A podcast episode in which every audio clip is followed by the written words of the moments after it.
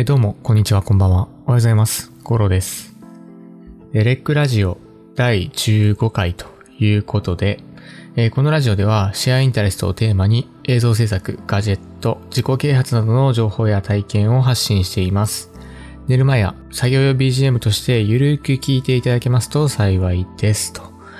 いうことで、え第15回のレックラジオなんですけど、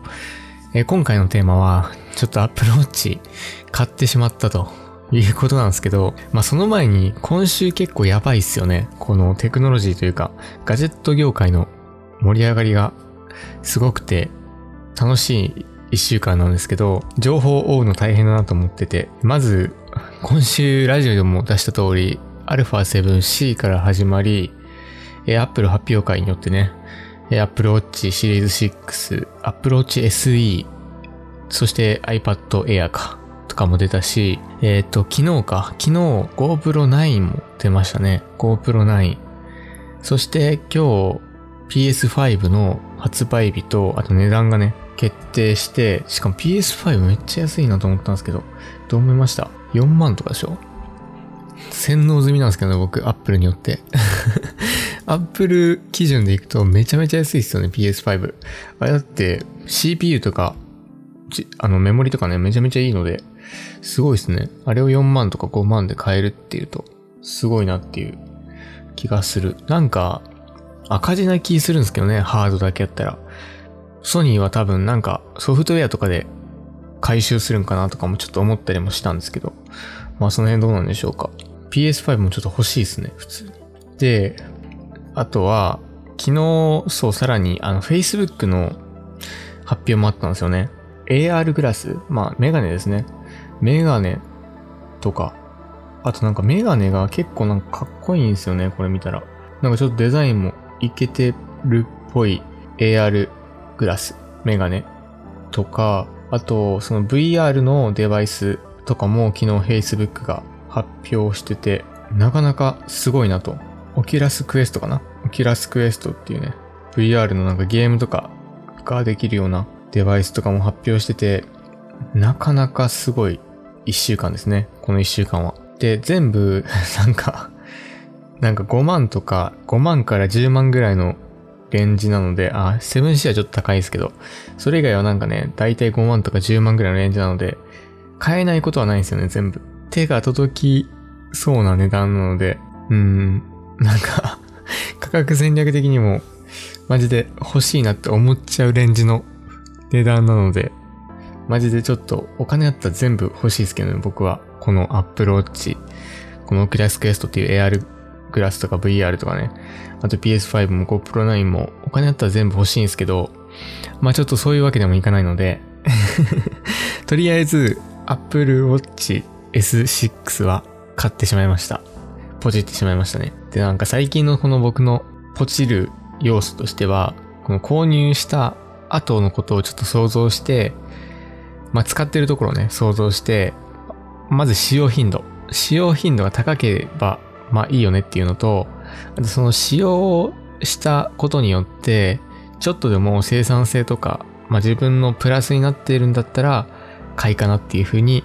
思ってて、なんかあんまり値段で見ないようにはちょっとしてるんですけど、それによって、この Apple Watch は、その買った時を想像した時に、まあ毎日まず使うし、そう、生産性とかも上がるかなと思ったので、ポチりましたね。そう、大きくこの Apple Watch をね、買った理由としては2つあって、えまず1つが健康状態のトラッキング。で、2つ目が電子決済ですね。まあ大きくこの2つですね。で、健康状態のトラッキングについては、この前のなんかの動画でも言ったと思うんですけど、そのオーラリングってやつをね、僕ちょっと狙ってたんですよね。オーラリングという、えーデバイス、スマートリングですね。指輪。指輪のウェアラブルデバイスを狙ってたんですけど、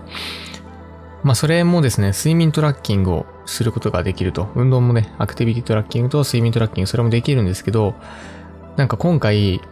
まあ、このタイミングで新しい Apple Watch 発売されたし、なんかね、この Apple Watch のシリーズ6は、なんか血中濃度とかも測れるみたいなんですよね。血中濃度。血中濃度測れたからなんやねんっていうね、話は僕はよくわかってないんですけど、まだあんまり調べてないし、そう、血中濃度センサーっていうのがあって、あと、そうそう、そういうのがあって多分オーラリングとかよりかは、よりよく健康、ヘルスケアにおいてトラッキングできるんじゃないかなと思ったので、買いました。で、まあ、その健康なんですけど、そのアップローチを買ったからって言って何、健康トラッキングしたからって何って思う人もいると思うんですけど、まあ、やっぱり、その予防ができると僕は思ってて、例えばこれ睡眠トラッキングとか、あと温度とかも測れるし、その血中濃度とかも多分、それによって体調、その日の体調具合っていうのは多分ね、わかると思うんですよね。結構細かく。で、それで、例えば、今日ちょっと数値悪い、血中濃度の数値悪いから、早めに寝ようとか、ちょっとあんまりアクティブに動かないでおこうとか、なんかその辺を普段その数値としてコントロールできないところというか、数値として見えないところを見える化することによって、なんか自分の体をコントロールしやすくなるんじゃないかなという期待をね、僕はしてるんですよ。で、あとなんか睡眠とかもトラッキングできるんで、あ、今日あんまり熟睡できてないかなとか、なんかノンレム睡眠とかレム睡眠とかも多分ね、わかるんですよね、これによって。よく熟睡してるのかとか、何時から何時まで熟睡してるのかとかもなんかわかるっぽいので、まあそのあたりも、なんかね、今日あんま寝れてないんやったらちょっと早めに寝ようとか、っていう風なことが、まあできると思うので、まあその辺をね、期待してます。そうすることによって、ら僕結構その体強い方ではないんですよね。なんで、日によったその体調のばらつきっていうのがあって、今日とかもマジでまさになんですけど、偏頭痛やばいっすよね、今日も。今日は19月17日。多分これもね、すぐ、まあラジオすぐ出せるので、すぐ出すと思うんですけど、9月17日なんですけど、まあ今日多分気圧低いんですよ。まあ多分見てないんですけど、そう、気圧の状態は僕分かれちゃうんですよね。偏頭痛持ちなんで結構重度の。起きた瞬間に、あ、今日気圧低いなって分かっちゃうんですよ。頭痛さ具合でね、分かるんですけど、そうなんですよね。なんかその辺の感じとか、その血中濃度とかによって変わるんかなとか思ってね、期待してます。で、ちょっと体調悪そうやったら、早めに寝るとか、タスクをちょっと減らすとかね。なんかその辺のコントロールとかも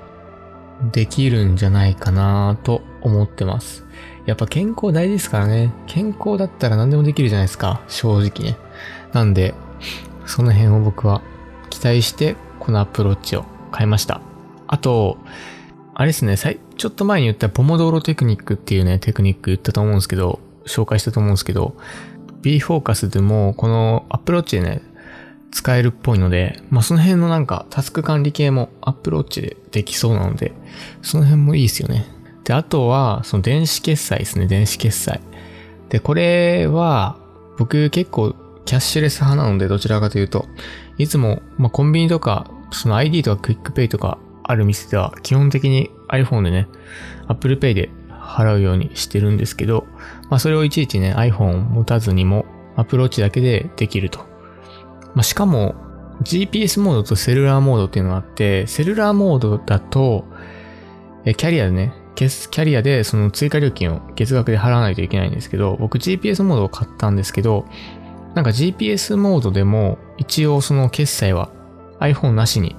できるっぽいので単体で、チャージとかはちょっとできないらしいんですけど、なんで、まあその辺でもいいですよね。言うたらコンビニ行くぐらいやったら iPhone 持たずともアプローチだけ持って行って、普通に Suica とか、そういう Apple Pay で決済できちゃうというのもすごくなんか便利だなというふうに思ってます。そんな感じですね。まあ、かなりこれを買うことによって僕は結構生産性は上がる気がしたので購入しました。で、シリーズ6のなんかバンドとかもこれめっちゃ高いんですよね。見てびっくりしたわ。なんかエルメスのバンドとかってあんまり僕アップローチ興味なかったんで調べてなかったんですけど、これまで。今回その買うにあたって結構いろいろ調べてたら、バンドとかもめっちゃ高い。で、今回僕買ってたの結構高いんですよ。1万ぐらいするバンドを買ったんですよね。もうなんかせっかくやし、毎日使うし、ちょっとかっこいいというか、良さそうなもの方がいいなと思って、新発売ね、バンドをね、買ったんですけど、まあそれもね、なんか9800円プラス税ぐらいして、高えと思ってね、